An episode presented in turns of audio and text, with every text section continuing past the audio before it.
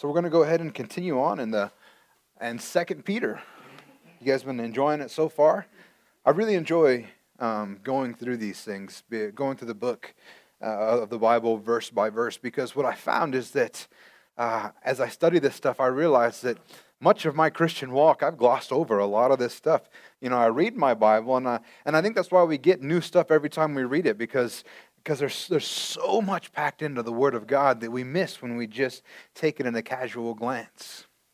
And uh, as I was studying this, man, there's just so much stuff that I, I didn't even see before. I'm like, man, there's, there's stuff here I never even noticed. I just, I, I guess you just read through it, you kind of gloss over it, or you, I don't know what it is, but, but the Word of God has got so much packed in it and so much for our lives. And, and uh, as we've gone through Second Peter, um, you know, we're only going to go through a handful of verses, 10 verses today, but there's so much packed in that. Joseph told me last week, he said, uh, he, had, I think, what you had, 12 verses. And he said, there's just so much in that little bit. I, I went over time. And I'll try not to go over time today, but uh, uh, there's just so much. And I'm so thankful that the Word of God is active today.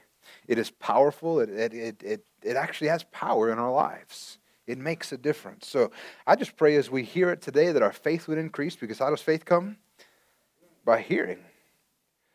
And, uh, and I, I, would encourage you that this wouldn't be the only time you go through this stuff. I mean, this, this is actually a great time. You know what we're going to be preaching on next week, the next half of the next chapter. Read it, get ahead of the game, and actually start learning about this. Because truthfully, if the only words you ever get is on Sunday morning, it's not enough. You need to be in the Word regularly. And we're actually going to talk about that a little bit today. But last week, uh, as Pastor Joseph was preaching, we, we began chapter 2 with Peter warning of false prophets. How many of the false prophets are a problem? They can deceive people, they can lead them astray. And the reality is, is there's always been false prophets. It's not something new to today's world or false teachers, but there's, there's always been false prophets since the beginning, all through the New Testament, and, and then on to uh, even today. We see them all the time. And the interesting thing here is, is Peter's not referring to like the prophets of Baal. I mean, they're false prophets too. But you know the prophets of Baal, they were false prophets, but they weren't the most damaging false prophets. The most damaging false prophets were Jewish false prophets at those times. Those were the ones who pretended to know God and pretended to speak for God, but they were just deceiving people. That is so much worse because what happens is you get situations where it looks so much like the real thing but it's not. It's so much easier to deceive people, to tickle their ears, to get them to, to follow you. And you probably don't have to think that hard for even now to hear about stuff that, that it looks like the real thing, but it's not quite there. It's missing the important stuff. And Peter's warning about these, uh, the, there were false prophets then, but now he's warning about false teachers now because this is actually an interesting time in the church is their, their christianity is a new thing and they're all hungry for the word of god and, and people are seeing that and they're going to come in and start to try to take advantage of the people of god and begin to tell, tell twist the word of god and tell stories and tell lies and deceptions really for no other purpose than to benefit themselves. And unfortunately and this goes for today too, is there are many who will endure this kind of deception, this kind of message, because they're actually in it just to have their ears tickled. They're looking for a message that fits their life instead of the truth of the Word of God. 2 Timothy 4 3 says, For the time is coming when people will not endure sound teaching, but having itching ears, they will accumulate for themselves teachers to suit their own passions. You don't have to look very far to see this kind of teaching right now. And unfortunately, there are even Christian churches who are, who are, are championing things that are so obviously at odds with the Word of God that it just it blows my mind. But the problem is they're gaining following because there's a lot of people that, that want the promise of the gospel, but they want it their way. They want the promise of the gospel, but they want to keep living the life that they're living right now. When the reality is, is if you get if the gospel gets a hold of you, your life changes because something inside of you changes. You're no longer who you used to be. Something inside of you changes. But so many people are looking for teachers that are going to say, oh, no, that's okay. You can keep on doing that. You know, and uh, there's extreme stuff. I mean, there's there's there's teaching out there right now that is that is preaching that, that homosexuality is okay. They're preaching that abortion is okay. I saw my wife and I were watching a, a video of a pastor the other day, and there's this girl that that uh, does art, and I guess there's a uh, uh, some common art out there called Jesus is with you always or something like that and they're just little comics. And I've never actually seen them, but she was mimicking their style. And one of them was this picture of a girl walking down this, this aisle, and, and you can tell she's going to an abortion clinic. And there's people on the side with signs saying awful things. And the truth is, as Christians, we shouldn't be hollering awful things at people either. That's not very Christian like either. But then it showed Jesus walking behind her, protecting her from these people with a big smile on his face and approval of her going to get an abortion. The next one was a picture of a girl on an abortion table, and, and, and, and she's laying back, and the doctor's doing his thing, and Jesus is sitting there right there next to her saying, With you always. And she, she came out and said that this was the idea of, of, of Jesus approving of abortion. It's this false teaching that, that, that people want Jesus, but they want to keep doing it their way. Now, I want to be clear that, that uh, if anybody's ever had an abortion, that doesn't mean God doesn't love them, doesn't mean that Jesus hates them. It doesn't mean any of those things, because how many know the grace of God is amazing? And He will forgive you for anything that's ever happened. But just because we're forgiven for stuff, it doesn't mean it's okay. You know, I thank God that there's a lot of sins in my life that, that I've committed that I'm forgiven for. But I won't do, I, I didn't do those things proudly. I won't do them now and saying, oh, because I'm forgiven, I can do whatever I want. The truth is, the gospel is there to change you, the gospel is to, to set you free from all of those things. But there's so many people that just want to uh, find something that lets them feel spiritual, but also have approval for their lifestyle. But so many times in the New Testament, we have the writers warn about these kind of teachings, these false teachings, saying the stuff that's untrue. This is what uh, uh, Paul said to the Galatian church, Galatians 1 6 through 9. I'm astonished that you so quickly des- that you are so quickly deserting him who called you in the grace of Christ and are turning to a different gospel. We have to be very careful if there's any different gospels showing up. What is a different gospel? What is the, the gospel in a nutshell? Jesus lived, he died, he rose again, and because of that, we have forgiveness of our sins and we have a brand new life inside of us. That's the gospel in a nutshell. So if somebody says that, that uh, your path to God is, is, is you got to believe in Jesus and you have to do this, that's a different gospel. If, if you, anything else, Jesus plus anything is a different gospel. Anything minus Jesus is a different gospel. And he says, he says, You're so quickly turning to a different gospel. Not that there is another one, but, but there are some who trouble you and want to distort the gospel of Christ. Even if we or an angel from heaven should preach to you a gospel contrary to the one we preach to you, let him be accursed. As we have said before, so now I say again if anyone is preaching to you a gospel contrary to the one you have received, let him be accursed. You know, Paul was, was shocked that they were turning to a contrary gospel. And he said that, listen, guys, if anyone preaches to you a different gospel than the one that we brought, even if I come back in two years and preach you something different, let me be accursed. That if an angel shows up from heaven and it's contrary to the word of God, let them be accursed. That's an interesting statement for those who've claimed to have greater revelation from God at a different time in history that supersedes the Word of God. Because this is pretty clear. If something else comes and it's a different gospel than what we preached, then let them be accursed. So, like Paul, Peter wasn't too fond of those who would twist and distort the gospel either. And as we finish chapter 2, we're going to see him begin to not so nicely describe those people who would do such a thing. In 2 Peter 2 12 through 13, it says, But these, like irrational animals, creatures of instinct, born to be caught and destroyed, blaspheming about matters of which they are ignorant, will also be destroyed in their destruction. Suffering wrong is the wage of their wrongdoing. They count it pleasure to revel in the daytime. They are blots and blemishes, reveling in their deceptions while they feast with you. So, to wrap things up, we have to determine who is, who is Peter talking about. And if you go back not too far in the beginning of chapter 2, you see he's actually talking about those false teachers that were bringing destructive heresies. In verse 10, we see that these are those who indulge in the lust of defiling passion and they despise authority. They despise the authority of church leaders, they despise the authority of the Lord.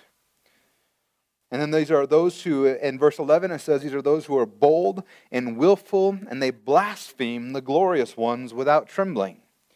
And there's some disagreement on who the glorious ones are, who they're talking about. The, some people say that it's, it's fallen angels, which there's some support for that based on the, the earlier verses where he was talking about, about angels. Um, there are some that say he's talking about uh, uh, other Christians, blaspheming them, or he's even blaspheming Jesus or God. Uh, there is some disagreement, and, and theologians, uh, the, theologists, the, those folks, theologists, theologians, there's some disagreement on who they're talking about. But the one thing that's for sure is that whoever they're talking about, even the angels don't pronounce judgment on them. But these men want to go ahead and step up and, and do the very thing that even the angels wouldn't dare to do. These false teachers, they despise current authority, and then actually they're also trying to usurp authority, usurp authority that is not theirs. They're trying to gain an authority that doesn't belong to them. So Peter continues on about these false teachers. He says, so that's those are the ones we're talking about. He says, but these like irrational animals, creatures of instinct, born to be caught and destroyed. Basically, these people are, are acting completely on instinct. They have no real revelation of truth. It's all a, an internal selfish instinct that they're dealing with and they spread their misinformation based on this, this, this, this instinct that they have no more than an animal. How many of you guys would go to your dog, your pet dog, or your pet cat for pet cat, pet cat, or your gat? It's going to be just as effective. Who of you are going to your animals for spiritual advice? How many of you guys have had an animal that can have a reasoned conversation with you? They operate, animals operate on instinct, right? Everything that an animal does, they're, they're trying to fulfill some need, some base instinct. And animals, they don't act with reasoning, they act based on, on, on something internal, something more raw than that. They, they can't reason, they can't think. One time, my dog, Bruno, ended up going after a guy who we told we, he was in our house doing some work, and we told him, hey, come back on, uh, we were at, at work he had met the dog. He was fine with the dog. Bruno was fine with him. And we asked him to come back and do some work in our backyard. I said, hey, just, we know we keep the door unlocked. Just come on in. Bruno didn't agree with that. and he ends up going after this guy. And the thing is, you're like, Bruno, don't you know you already talked to this guy? Don't you know you already met him? How many animals don't reason? They operate on instincts. Bruno was just doing his job. Somebody was coming into his house.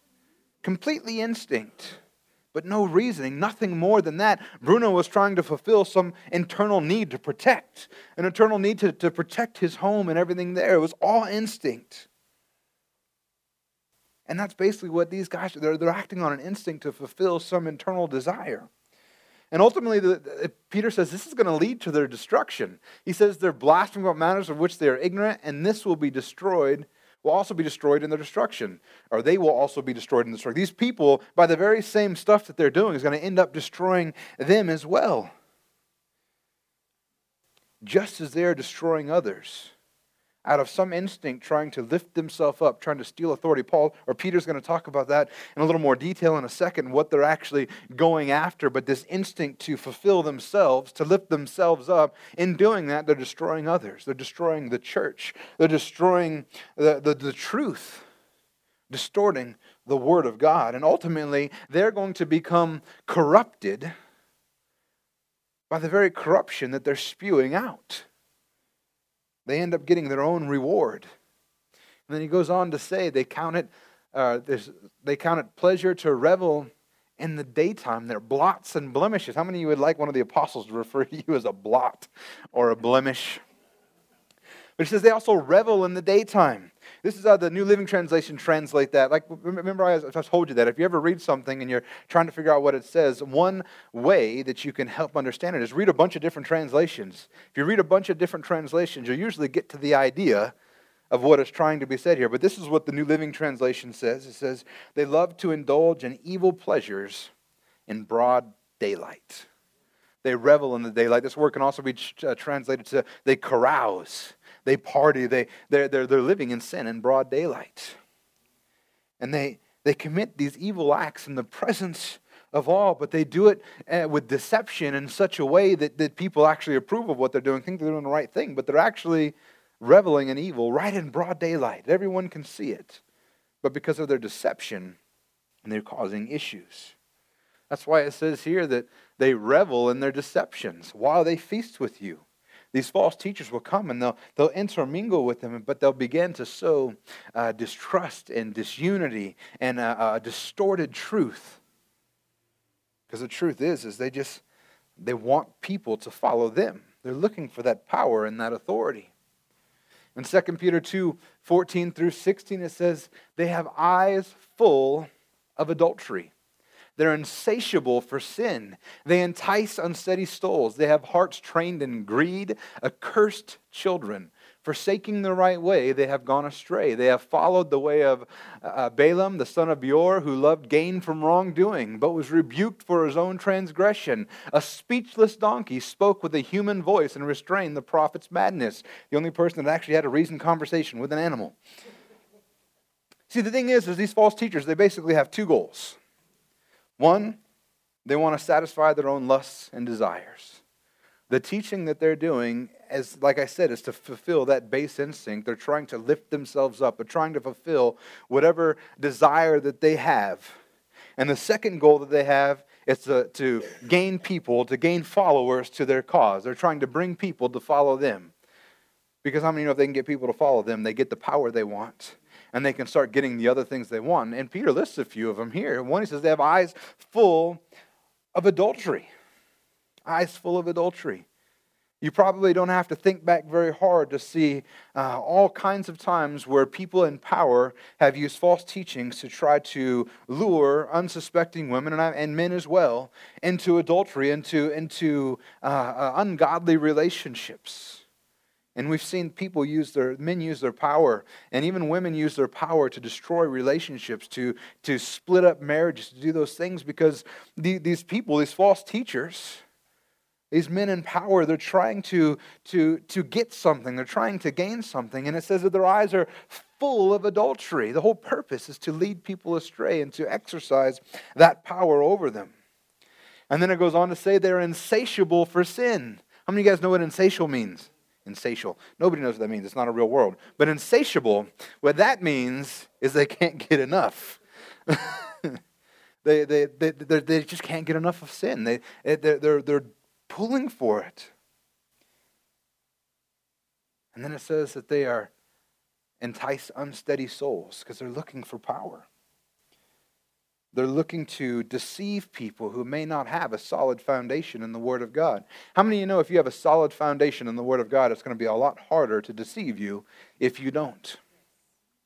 That's why it's so important for us to have that solid foundation. That's why it's so important that you have to be reading your Bible outside of Sunday morning. If this is the only time you crack your Bible, you're missing something and you can be deceived or you can be tickled by those, those false teachings or you're going to get something where you're like man i like what they're saying they're saying this and this and this is okay and you know that fits with my current lifestyle and we begin to want to have our ears tickled because we don't actually have a foundation in the Word. You have to read the Word of God. You have to spend time in it to understand what God's will is for your life.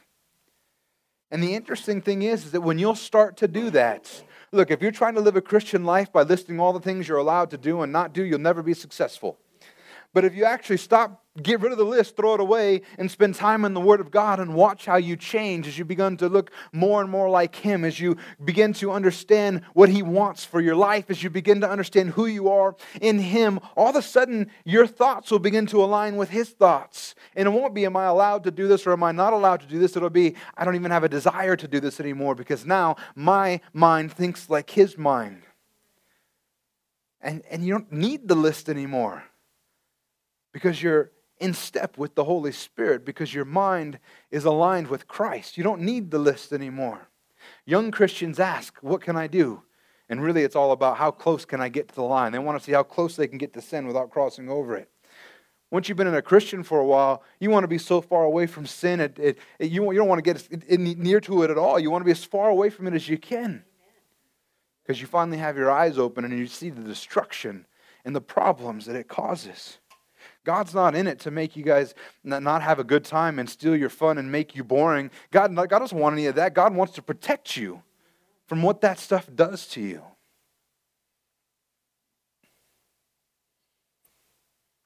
So we have to have a solid foundation.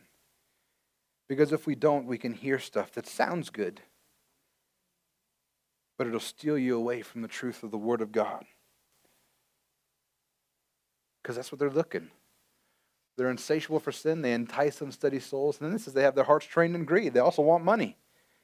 You notice that it's these instincts that they're trying to fill, the stuff that they think they need to do to make themselves better. It's all about them. It's very selfish. These false teachers, they're not in it for anybody else. It's all selfish, it's all inward focused. And they want everything for themselves. They want power, they want glory, they want money. And they will do whatever it takes, even destroy other people, to get what they want because the people are just means to an end for them, nothing more. And Peter says they're accursed. They may get some, some monicum of what they think that they want on earth, but one day they're going to pay a price. And it says that, and, and, and probably not even going to have to be till they die. They're going to start seeing that eventually. Because the, the scripture said right above it, it says what? That they are destroyed by their destruction. When I was reading this, another image came to mind as well. I think everything that I've shared is accurate, but this particular phrase, "his eyes full of adultery," it, it, God began to show me something else, I think, about what he's talking about. Many of the church is the bride of Christ? We are in a, a, a, a marital relationship with Jesus Christ. And when people come in and they begin to steal us away from that, I think that's a valid read of, of that adultery that he's talking that they have eyes full of adultery. They want to steal people away from the church. They want to, to engage in an adulterous relationship with the body of christ. These false teachers they want to swoop in and steal his bride away they want him to, to commit adultery with the one who is faithful and who gave everything for them This idea is not an uncommon one. You see it in the Old Testament a lot. Uh, uh, God refers to, to, to Israel, to Jerusalem, to, to the, the, the Jewish people as harlots, whores. Like he, but he's not referring. He's referring to their relationship with him because they're they're cheating on him. They're getting involved in other stuff, and I think that's what this is talking about. These false leaders are trying to cause you to become in an adulterous relationship with the one who gave everything for you. You know, so many times that when we think about this stuff, when we think about sin and we get involved in that stuff, it's really easy to, to, to think that this is a, a, uh, a one person issue. If it, particularly if it's a personal sin, you know, if it's just something, we, we begin to see that it's only affecting me, it doesn't affect other people, all this other stuff. But the truth is, is there's another one in that relationship. Another one that you're committed to, that you're, that, that, that you're doing terrible things to. I forget exactly where it's located, but the warning is it says you wouldn't join Christ to a prostitute. But when you engage in one, that's actually what you're doing. Whenever you engage in sin, you're joining Christ to that sin, and that's not a good thing to be doing. We have to be careful that we're not carried away by deception. And then he goes on to talk about this. He says they're forsaking, forsaken the way forsaking the right way. They have gone astray. And they have followed the way of Balaam. You guys know who Balaam is? I think Joseph, Pastor Joseph talked about him not too long ago. Was it last week he talked about him? Last week. If you guys don't know the story, he's kind of a, a dishonorable character in the Old Testament. And uh, basically, uh, Balak, the king of Moab, he sees the Israelites coming and they're camping near his territory, and he gets scared because basically God just led the Israelites to a victory against the Amalekites. And the, the, the king, he saw what Israel did, how they were victorious, and he gets afraid. So he calls up Balaam, who's a prophet, and he's, he calls him up and he's going to give him a bunch of money to curse the Israelites. And it's a funny story because uh, when he finally gets over there, he tells the king, and, and, and we'll get to this, the, the reason why he says this in a moment, but he tells the king, I can only, I'll, I'll, do what you ask, but I can only say what God tells me. And he, they go and they look over the camp and they see the camp and he goes to, to curse them and instead he blesses them. And the king gets upset. What are you doing? You just blessed him. It's like, well, maybe if we go over to this other mountain and we look at a different group of them, we'll try it over there. And he goes over the other mountain and he blesses Israel again.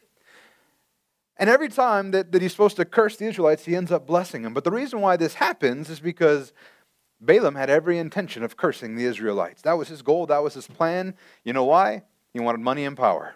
He was a false prophet. He wanted money and power. The, the king of Moab reaches out to him and says, Hey, come over here and curse these people for me, for me. And he's like, Man, it sounds like a good payday. I'm going to go ahead and do it. And he's heading that way.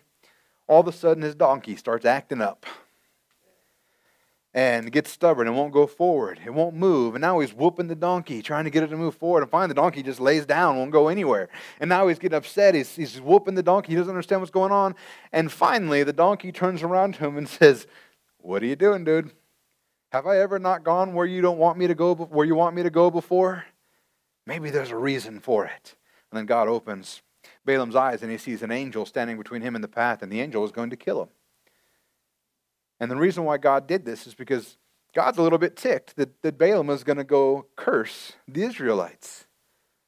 So God says, Fine, you go, but you only say what I tell you to say. And that's why he ends up blessing the Israelites and not cursing them. And this really isn't a turnaround story for Balaam. He never really becomes a good guy in the sight of the Lord. Matter of fact, he's responsible for leading the Israelites into cult prostitution, all kinds of stuff. Not a good guy. But uh, he ends up blessing the Israelites for God, even but but he was that that's what that's what Peter's comparing to this false prophet that's only in it for the money. This isn't like a redemption story. This is just a bad dude. And he says they're just like them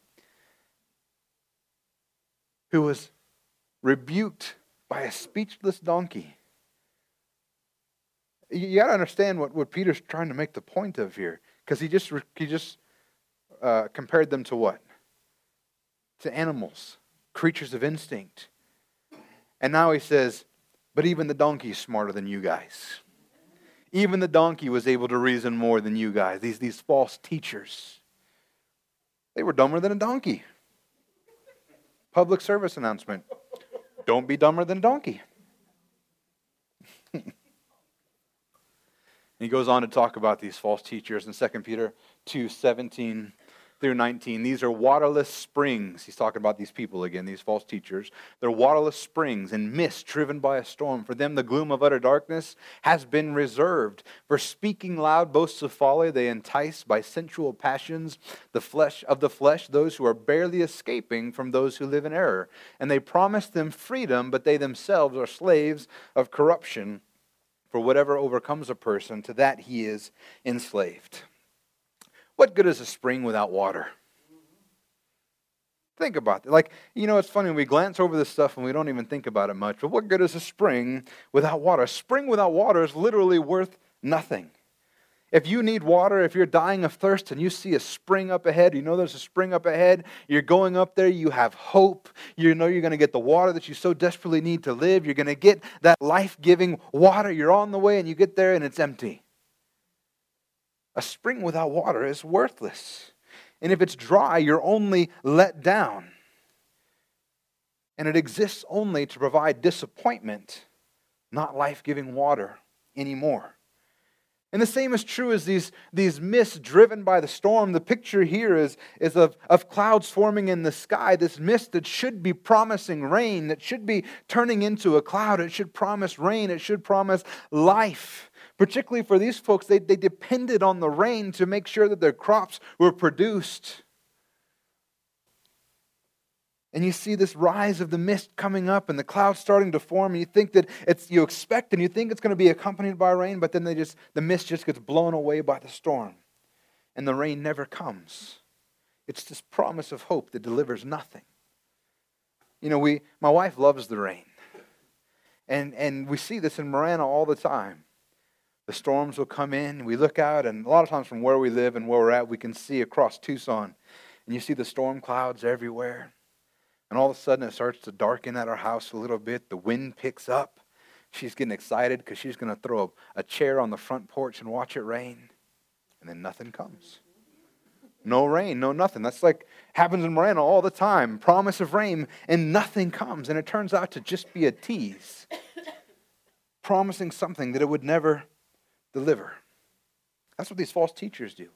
They promise something that they can never deliver. They offer hope, but the only thing that they ever give is disappointment. And they tease the real thing, but the truth is they're nothing but empty, dried up, unable to be fulfilled promises, is what they are giving. And the scripture says it's not a good, you don't want to be these people. It says, for them, a gloom of utter darkness has been reserved. Not a good place to be, I don't think. And then he says, for speaking loud boasts of folly.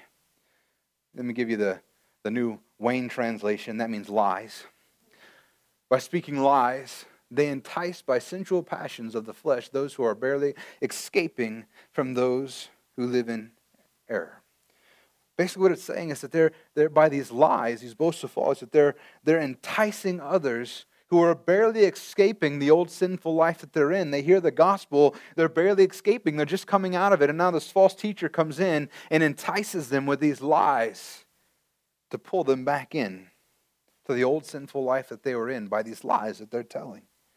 And the problem is, is they promise freedom, but they themselves are slaves. If you're a slave, you can't promise freedom to somebody else. If you want to be free from alcohol, you don't hang out with bars and you don't hang out with those who drink. If you want to be free from drugs, you don't hang out with other drug addicts. And those who are enslaved to sin can't actually help free you from it. They can't help you to become free because they promise freedom, but they're already slaves.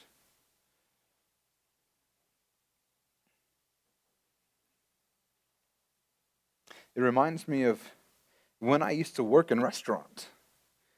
If you've ever worked in a restaurant, not the most wholesome place to work. And I imagine that's true about many other jobs, but it was particularly true when I worked in a restaurant. And everyone I worked with, when I would mention being a Christian and, and doing those things, they, they would tell me that they didn't want to get involved in that because if they did, they wouldn't be free anymore. The problem is, is so many people have a false understanding of what freedom actually is. They don't know what freedom means. Freedom is not about being free to do whatever you want. Freedom is about being free to not do the things that sin compelled you to do. And it used to always just make me laugh internally because they would say, I don't want to be a Christian because then I wouldn't be free to do whatever I want. And I would tell them, well, if you're free to do whatever you want, stop doing it for a week. But none of them ever could because they weren't actually free. They were enslaved to the very sin that they had been deceived into thinking was freedom.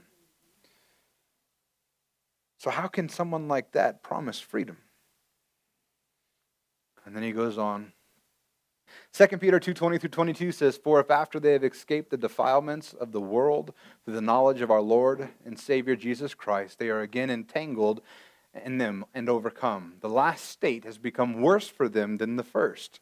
For it would have been better for them to never have known the way of righteousness than after knowing it to turn back from the holy commandment delivering delivered to them. What the true proverb says has happened to them. The dog returns to its own vomit, and the sow, after washing herself, returns to wallow in the mire. That was, that was some farm coming out of me. Waller. Wallow in the mire. I actually was was uh, born in Fort Riley, Kansas. I grew up in Missouri when I was little, and my my uh, grandparents owned a farm. Uh, so when I, I listened to country music when I was growing up, and we were just talking to music practice the other day, that it took me a really long time to to train that country twang out of my voice when I sing. Every now and then it sneaks back in, and we say words like Waller. See, the thing is, though, it says they've escaped the defilements of the world through the knowledge of our Lord Jesus Christ, but then they're again entangled in them and overcome. You know, to be caught back up in sin, to be enticed away from the freedom that's provided in Christ after you've already been set free is a dangerous place to be. Some would say that if you read the different theologians, some will say that he's talking about the false teachers in this portion of the uh, scripture here. He's, he's referring to the false teachers that, that have escaped and then got entangled back in. There are some that say that no, he's actually talking about the, the people that were stolen away, the people that were deceived, the Christians who were deceived. Some say it may be both. I think for me personally, if you go back and you read the verse before, we come about, uh, he's talking about uh, those who are, who are barely escaping from those who live in, live in error. He's referring to these Christians that have been stolen away. And I think uh, the way I read it is actually talking about the Christians who were once saved and they're being deceived and stolen away. On the other hand, he finishes with this proverb, which is referring to that the animal references he was using earlier. So maybe he is referring to the teachers. But in my personal view, it's kind of a moot point because it applies to both of them. It doesn't matter if you're a false teacher, you're one who is following the Lord and has been deceived and enticed away. The same thing is true. It says if you've escaped the defilements at one point of the knowledge of our Lord Jesus Christ, and then you're entangled in them again, the last state that you're in, where you are being pulled back in, is worse than where you were before. You see, it's one thing to not know about hope, to not have a hope, to not ever heard these things and be there. And it's quite another to have heard the hope, to received it, to been set free, and then go back into it. Because one of them is, is based on ignorance, but the other one is an act of one's will. It's willful walking away. And I've met people who have walked away. I've met people who have who have uh, walked with the Lord and then fallen away. And oftentimes it's a real struggle for them to come back into the fold because they remember how it was, and, and now they're even in worse places of guilt and shame because they think, how could I ever get back? How could I ever, God love me? How could it ever be the same as it was before? I've actually had conversations like this with people. Because the problem is, is that they were set free, and then they walked back into the old lifestyle, the old sin, all those things that had a hold of them. And then ultimately, the reason why it's worse than the last is because when you go back in, you get a few more chains attached a few more shackles attached. So now not only were they dealing with the old stuff, but now they're also dealing with shame and guilt and that, that wondering if God could ever love. They, they, they're actually in a worse place.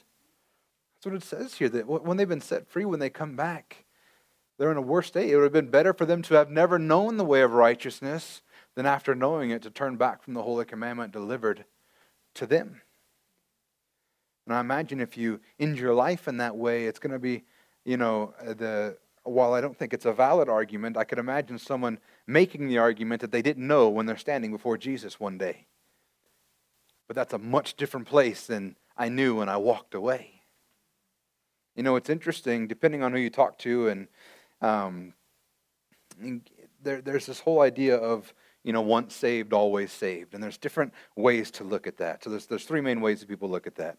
One, there's once saved, always saved in the sense that if somebody is a Christian or a believer, or walking as a believer, and they fall away, some would say they've never been saved at all. They weren't actually ever saved. They just pretended to be, I guess. Then there are those who say that, that once you say the sinner's prayer, once you, once you, once you receive salvation, then, then nothing you can ever do would lose salvation. You could, you could get saved and then do whatever you want for the rest of your life, and I don't think that's accurate. It doesn't fit the scriptures.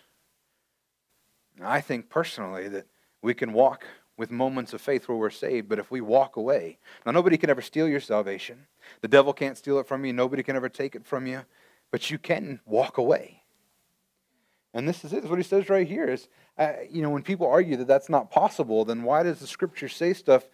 They had the knowledge of the Lord Jesus Christ, but now they're entangled and overcome again. How could you have that and go back if it wasn't possible? And this isn't the only scripture that talks about it. But the good news is you don't have to stay that way. You don't have to stay in that position. You see, look, it's worse off for you if you stay there, but if you don't stay there, if you don't stay with that mentality, if you come back to the Lord, He's always there with arms open, arms waiting. He's just waiting for you to come back home. He's just waiting for you to return, to, to, to, to walk away from that deception. We don't have to stay in that position. It's not a good place to be in, but you don't have to stay there. False teachers, or anyone that's been deceived by them.